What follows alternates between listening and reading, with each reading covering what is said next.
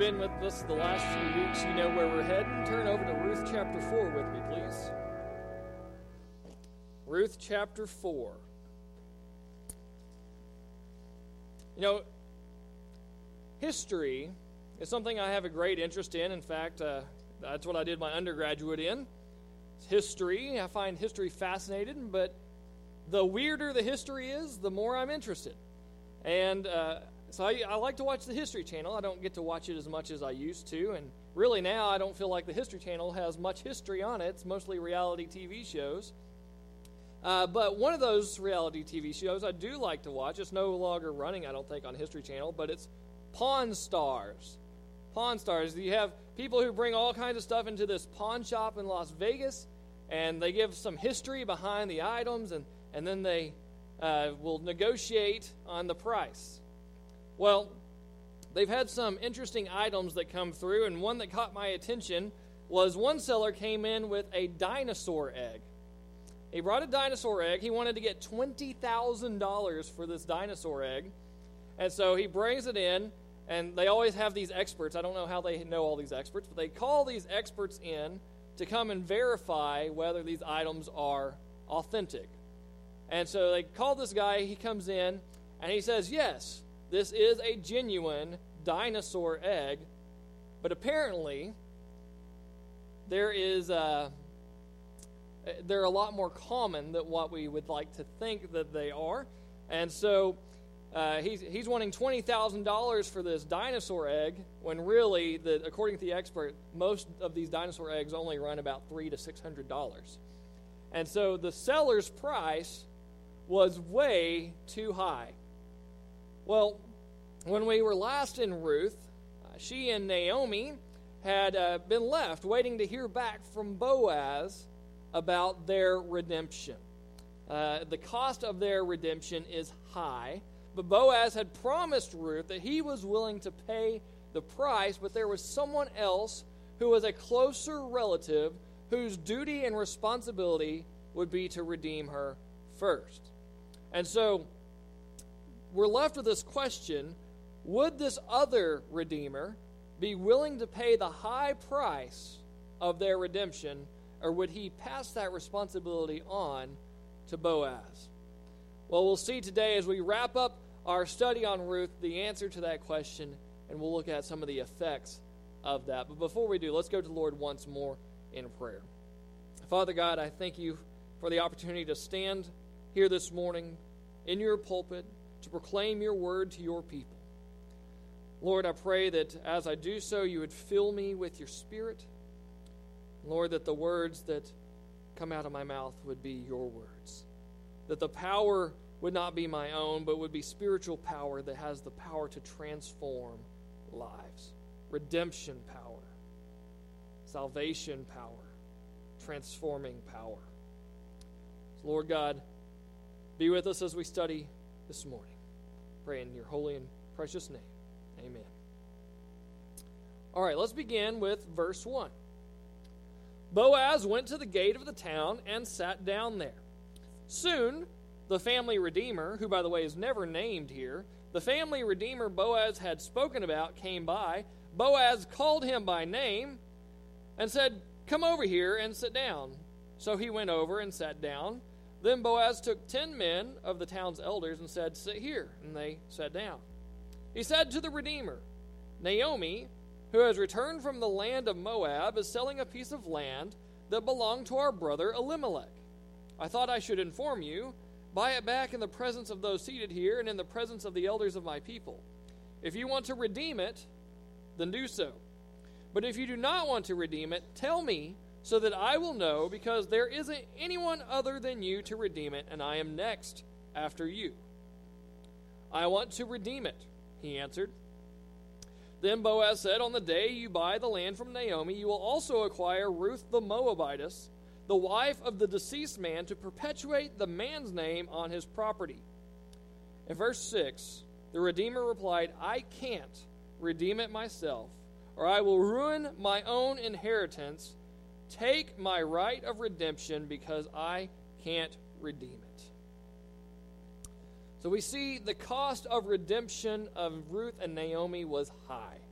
The cost of redemption was high.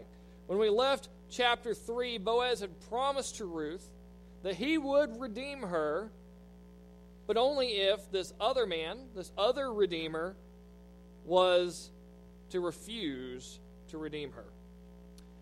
And we find that what Naomi said about Boaz at the end of chapter 3 is in fact true. Naomi had said, My daughter, wait until you find out how things go, for he won't rest until he resolves this this day. Well, he didn't sit around waiting, but Boaz, as soon as the next day came, he, he went to the town. He found not only the Redeemer, but a, a group of elders. They all come and sit down for this place, this, this town, the gates of the town, where, where public declarations took place, is where uh, court cases were decided. They didn't have a sophisticated legal system as we have. They had elders. Hey, you just go grab some leaders of the town. Hey, come judge for us, and what you say will be binding. And so Boaz found this unnamed redeemer. Oh, what's his name? We don't know his name. His name's not important, so the Bible doesn't even tell us what it is. So he finds, oh, what's his name? And he gathers these 10 elders and he says, All right, we're going to have a court case here. And he presents this issue to the Redeemer and to the city's elders. So here's the situation. As widows, Ruth and Naomi are in need of a kinsman redeemer. Now, we talked a little bit about this last week. And Boaz is the ideal man to be that kinsman redeemer. He is related to them, he, he does have the wealth to provide for it. He, he has developed a relationship with Ruth. She went to him and said, Will you redeem me? Basically, she proposed to him, right? Talk about being progressive for the time. Hey, will you marry me? I need somebody, right? Boaz is the ideal redeemer. But because of this other redeemer, this other redeemer had the right and the responsibility, the duty to redeem her. Now, the kinsman redeemer had a dual role in redemption. And Boaz, in this passage, seems to kind of separate these two roles out.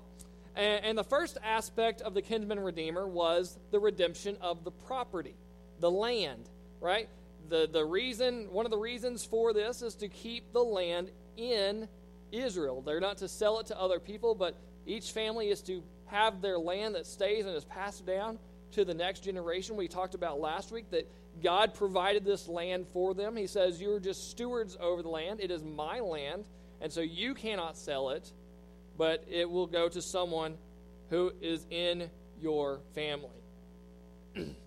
so the law makes it the responsibility, therefore, of the nearest able relative to purchase back the property of a man who had lost the rights to his property for one way or another.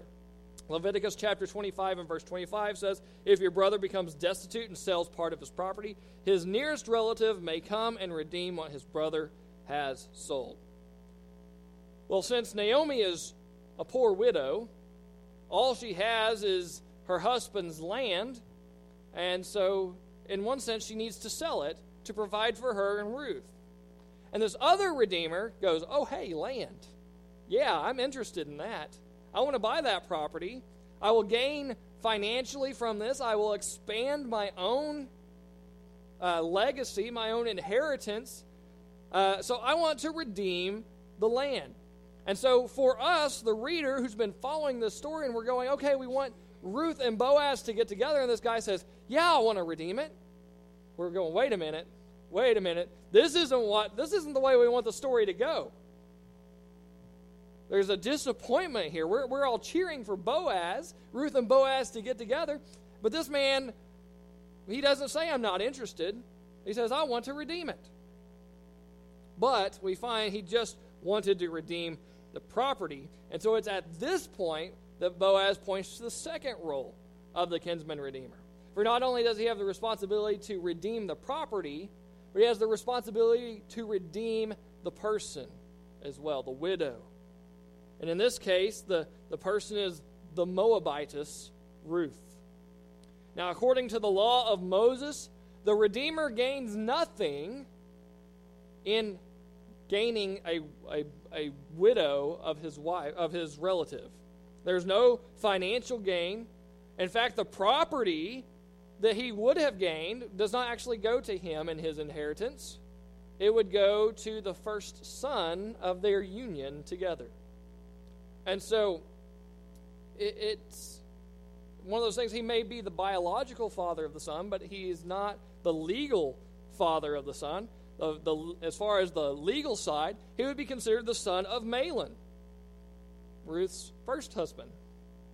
And so, seeing no benefit for himself and his inheritance, this unnamed Redeemer, oh, what's his name? No name. We don't care about him. He says, Now, now I don't want to ruin myself. And so I'm going to pass on redeeming the woman. He was interested in redeeming the lamb, but not in redeeming the person. Because the cost of her redemption was too high. But Boaz was willing to pay the price. And he demonstrated this without hesitation. He was willing to take on the responsibility, and he acted with deliberate purpose. He, he went out immediately the next day to go seek this case, to go seek this Redeemer, to find out if he was going to redeem them. And, and Boaz acted sacrificially. I will be willing to give up all my rights for Ruth. It was not to his benefit, but it would be to benefit Mahlon. And it would be a benefit to Ruth, but legally it would be a benefit to a dead man. Boaz was willing to pay this high cost.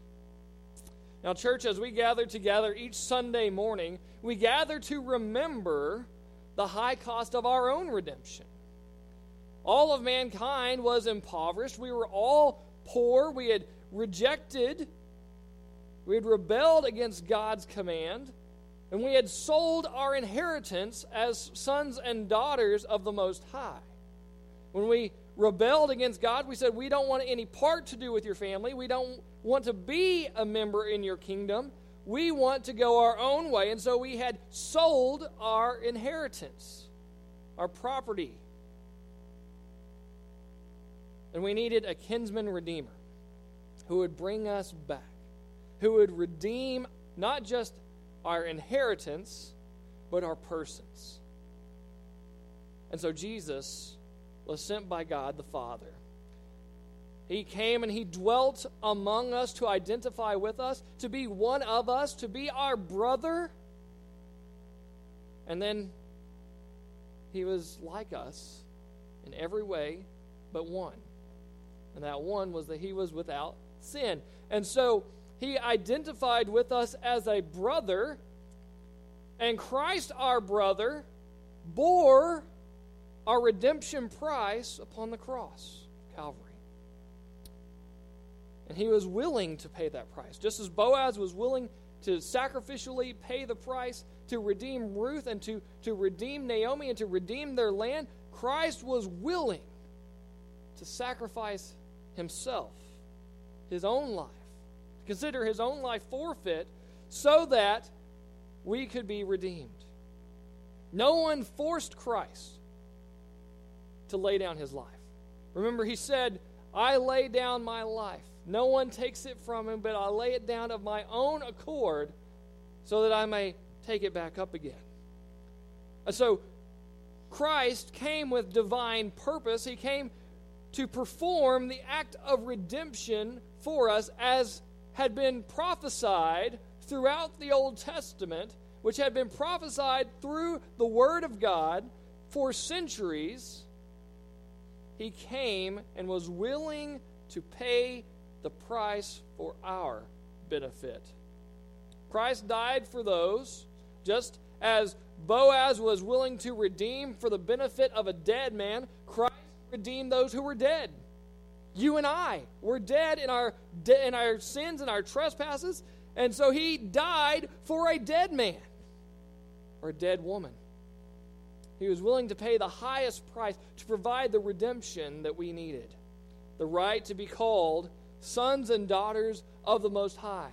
He brought back for us our inheritance so that we could live forever in union with God. But the cost was high, it was his life. Well, look with me at verse 7. At an earlier period in, in Israel, a man removed his sandal and gave it to the other party in order to make any matter legally binding concerning the right of redemption or the exchange of property. This was the method of legally binding a transaction in Israel. So the Redeemer removed his sandal and said to Boaz, Buy back the property yourself. Boaz said to the elders and all the people, You are witnesses today that I am buying from Naomi everything that belonged to Elimelech, Chilion, and Mahlon. I will also acquire Ruth the Moabitess, Mahlon's widow, as my wife, to perpetuate the deceased man's name on his property, so that his name will not disappear among his relatives or from the gates of his homes. You are witnesses today. Well, the act of redemption was legal. It was a legal action. It took place in a legal case. He's, he's brought, Boaz has brought them together to judge over this case.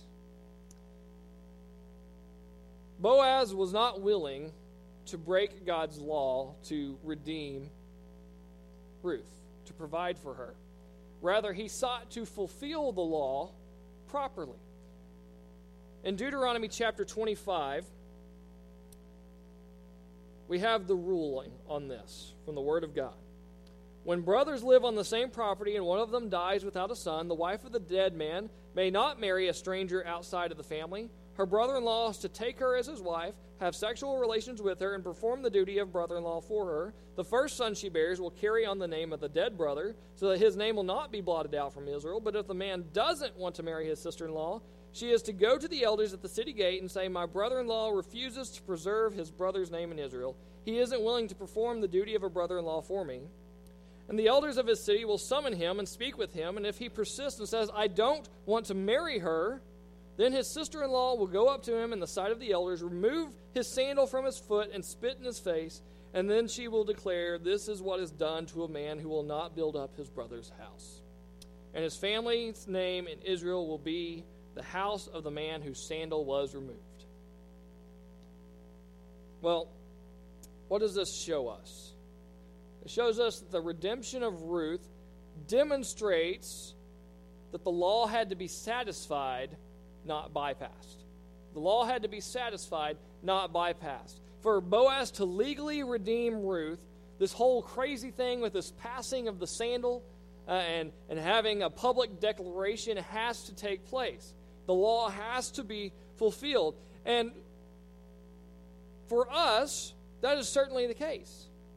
That our redemption in Christ Jesus uh, was not bypassing the law, but, but God's was fulfilling the law through Christ. His holy law demanded that all mankind needed to be punished in accordance with God's divine justice. God, because God is, is a perfect God, because He's a righteous God, He couldn't just look over our sin. He couldn't just sweep our sin under the rug. He had to do something to provide the penalty to do, deal with our sin appropriately the, because the demands of his law had to be met so that it wouldn't impinge upon God's own character. And for us, because we had impinged upon God's character by our acts of rebellion and sin, the punishment was death you and I were sentenced to death. But for God, in His loving grace, He provided a just and righteous demand would be met, but not in our own deaths, but in the deaths of His only begotten Son, our Lord Jesus Christ. Because here's the fact if I die, I pay for my sin. If you die, you pay for your sin. But Christ was without sin. And so when Christ died, he could pay the penalty for all sin. He didn't have to pay for his own. And so he could provide for the redemption of the whole of mankind, the whole of humanity. And so through his death, Christ fulfilled the law. Remember, Jesus said, I did not come to abolish the law, rather, I came to fulfill the law. So on the cross, as Christ was, was hanging on the cross, he said, It is finished. Because on the cross, a legal transaction took place. Christ took our sin, and in place of our sin, he gave us righteousness. He, he paid for our sin with his own righteousness. But there had to be a witness to the transaction.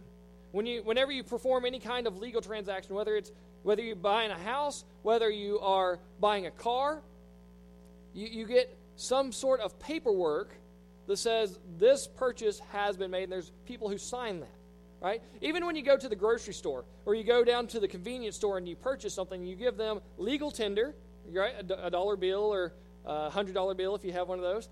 Uh, I don't, but if you give one of those, you get something back, right? You get another piece of paper. It's called a receipt. It says this person purchased this item, gasoline, whatever, for this amount. When you when, when Boaz went to redeem Ruth, the receipt was his sandal, the other guy's sandal. Right? He has purchased the land, he's purchased the woman, redeemed the woman, and here's the sign the sandal. Right? And the witness of Christ's redemptive work is his resurrection. How do we know that Jesus, his redemptive price on the cross was effective? Because we have our receipt, right? We, we know because there was a resurrection afterwards. His life was laid down, but it didn't stay there. He rose up from the grave on the third day to provide a stamp of approval. This is God saying, This is effective. There's nothing more that is needed. And furthermore, it's attested to by a plurality of witnesses. You've got the apostles, you've got Mary in the garden, you've got the two men walking on the road to Emmaus. At one time, there was over 500 people in a crowd that saw Jesus in the flesh after his crucifixion, right? Throughout history, we've had people attesting. And in fact, Paul says to the Corinthians, if you don't believe what I'm telling you, what I'm writing to you, Go find the witnesses who were there. Most of them are still alive. Now, now they're not, but they were when the Corinthians were there. Now, the, so the New Testament affirms to us that the redemption price was effective. The redemption was accomplished because it's evidenced by the resurrection. And so this act of redemption was legal. Well, look with me at verse 11. The elders and all the people who were at the gate said, We are witnesses. May the Lord make the woman who is entering your house like Rachel and Leah, who together built the house of Israel. May you be powerful in Ephrathah and famous in Bethlehem. May your house become like the house of Perez, the son of Tamar, born to Judah, because of the offspring the Lord will give you by this young woman. Boaz took Ruth, she became his wife. When he was intimate with her, the Lord enabled her to conceive, and she gave birth to a son. Then the woman said to Naomi, Praise the Lord, who has not left you without a family redeemer today. May his name become well known in Israel. He will renew your life and sustain you in your old age. Indeed, your daughter in law, who loves you and is better to you than seven sons, has given birth to him. Naomi took the child, placed him on her lap, and took care of him. The neighbor women said, A son has been born to Naomi, and they named him Obed he was the father of Jesse, the father of David. So we see the fruit of the fruit of redemption was transforming. The fruit of redemption is transforming. Because redeeming power has a transforming power. Boaz's simple act transformed Ruth and it transformed Naomi and it would transform Israel and it would transform the world. Well, let's look. What happens with Ruth? Well, for Ruth, redemption brings a new identity and a new purpose. New identity and a new purpose. up to this point, Ruth was known as what? Ruth the Moabitess, right? But now she has a new identity. She's no longer known as Ruth the Moabitess. Who is she now? Ruth, the wife of Boaz. Right? She's got a new identity. She's no longer associated with sinful pagan Moab. She's now the Ruth of Boaz. She's the wife of a godly man. She's a redeemed person who has a special role to play in God's redemptive plan. And all of the women referenced by the elders were, were women of great significance in Israel's history. Who were Rachel and Leah? Rachel and Leah were Jacob's wives, right? Who was Jacob? Well, God changed Jacob's name to Israel. And so all the tribes of Israel come from who? Rachel and Leah, right? They're literally the mothers of the tribes of Israel. And, and who is Tamar? Well, we know Tamar was a foreigner, much like much like Ruth herself, but through Tamar and her union with Judah came the people of Bethlehem. And so, what do we learn from this? We learn that redeemed people are transformed people. Christians have a new identity in Christ. We're no longer associated with the ways of the world. We're no longer associated with the ways of sin, but we are members in God's kingdom, members of God's world. Um, members in the church universal. The church is called the bride of Christ. So we are members of the bride of Christ. So we have to understand who we are and whose we are and understand we don't belong to this world anymore. So that means that there's things that people of this world do that we're not going to do. And there's things that we do that people of this world aren't going to do. In fact, they may look at us and think we're crazy. And Paul gives us a great example in Galatians chapter 5. Now, the works of the flesh, works of this world are obvious sexual immorality, moral impurity, promiscuity, idolatry, sorcery, hatreds, strife, jealousy, outbursts of anger, selfish ambitions, dissensions and factions, envy, drunkenness, carousing, and anything similar. I am warning you about these things, he says, as I warned you before, that those who practice such things will not inherit the kingdom of God. Right? Because those are associated with the world. That's the way the world lives, right? But rather, redeemed people are people who have been filled by God's Spirit, right? And so, redeemed people live according to not the world, but to the Spirit. And so, Paul continues saying, But the fruit of the Spirit is, is love and joy peace, patience, kindness, goodness, faithfulness, gentleness, and self control. And the law is not against these things. And so, as redeemed people, we have a new identity in Christ, and we're no longer identified with the world. And so, our, the way we live must be according to the way of the Spirit and not according to the ways of this world. But furthermore, redeemed people are used by God to accomplish His purposes, right?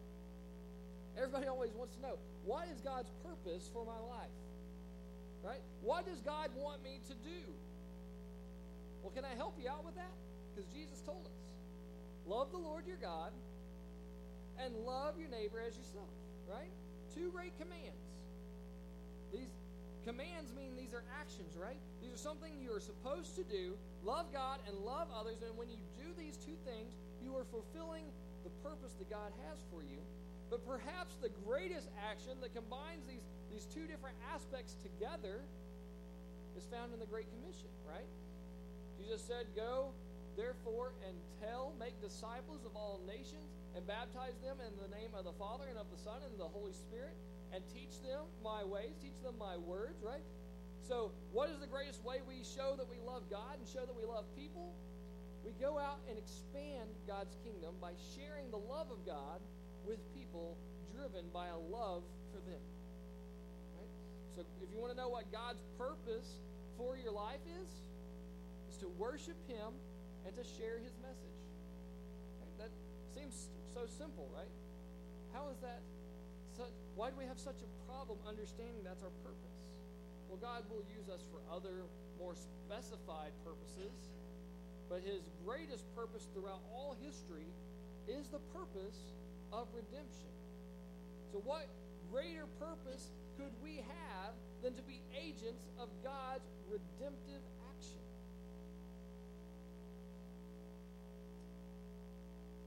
Ruth gave birth to a son.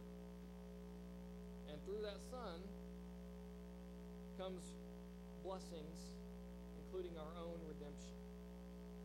Redemption brings a new identity and it brings a new purpose. But what happens when we look at Naomi? What happened with Naomi's life? The, the Lord allowed Ruth to have a son, but strangely, it's, it stops with Ruth's story there and goes to Naomi speaks about Naomi.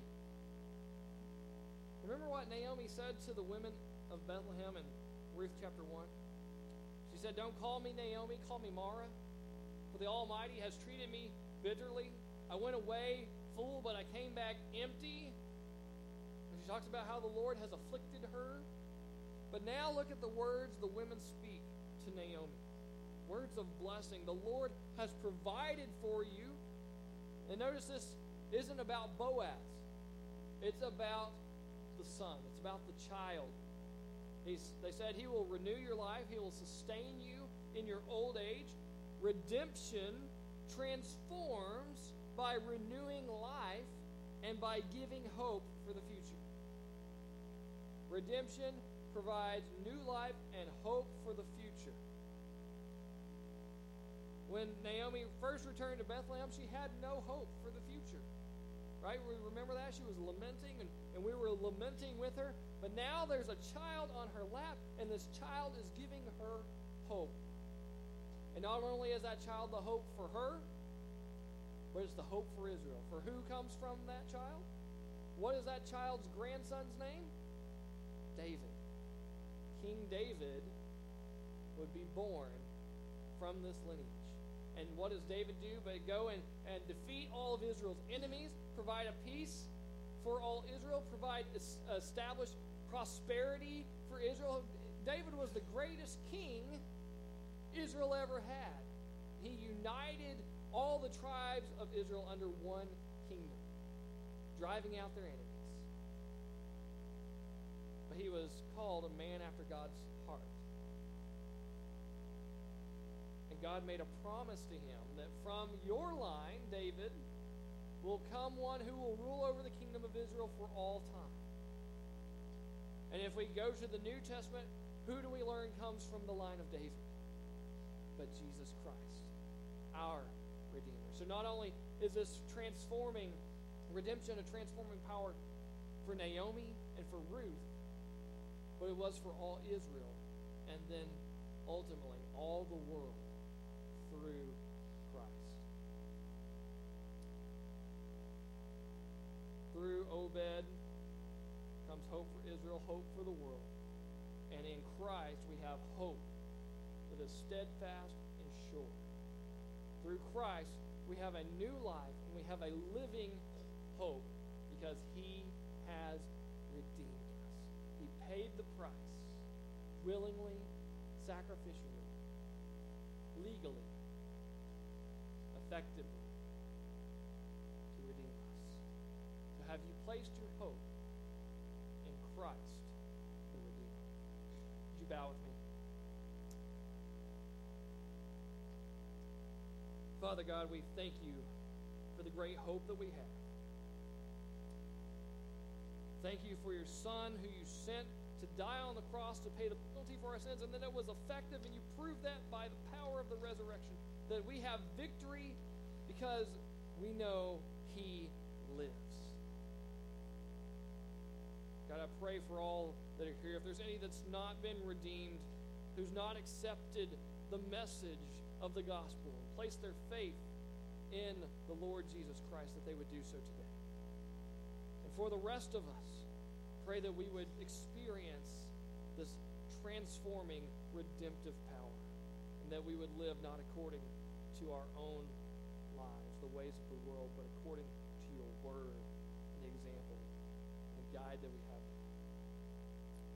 Lord God, we offer this time of invitation to you. May you have your way with it. Pray in Jesus' holy and precious name. Won't you please stand with me as we have a time?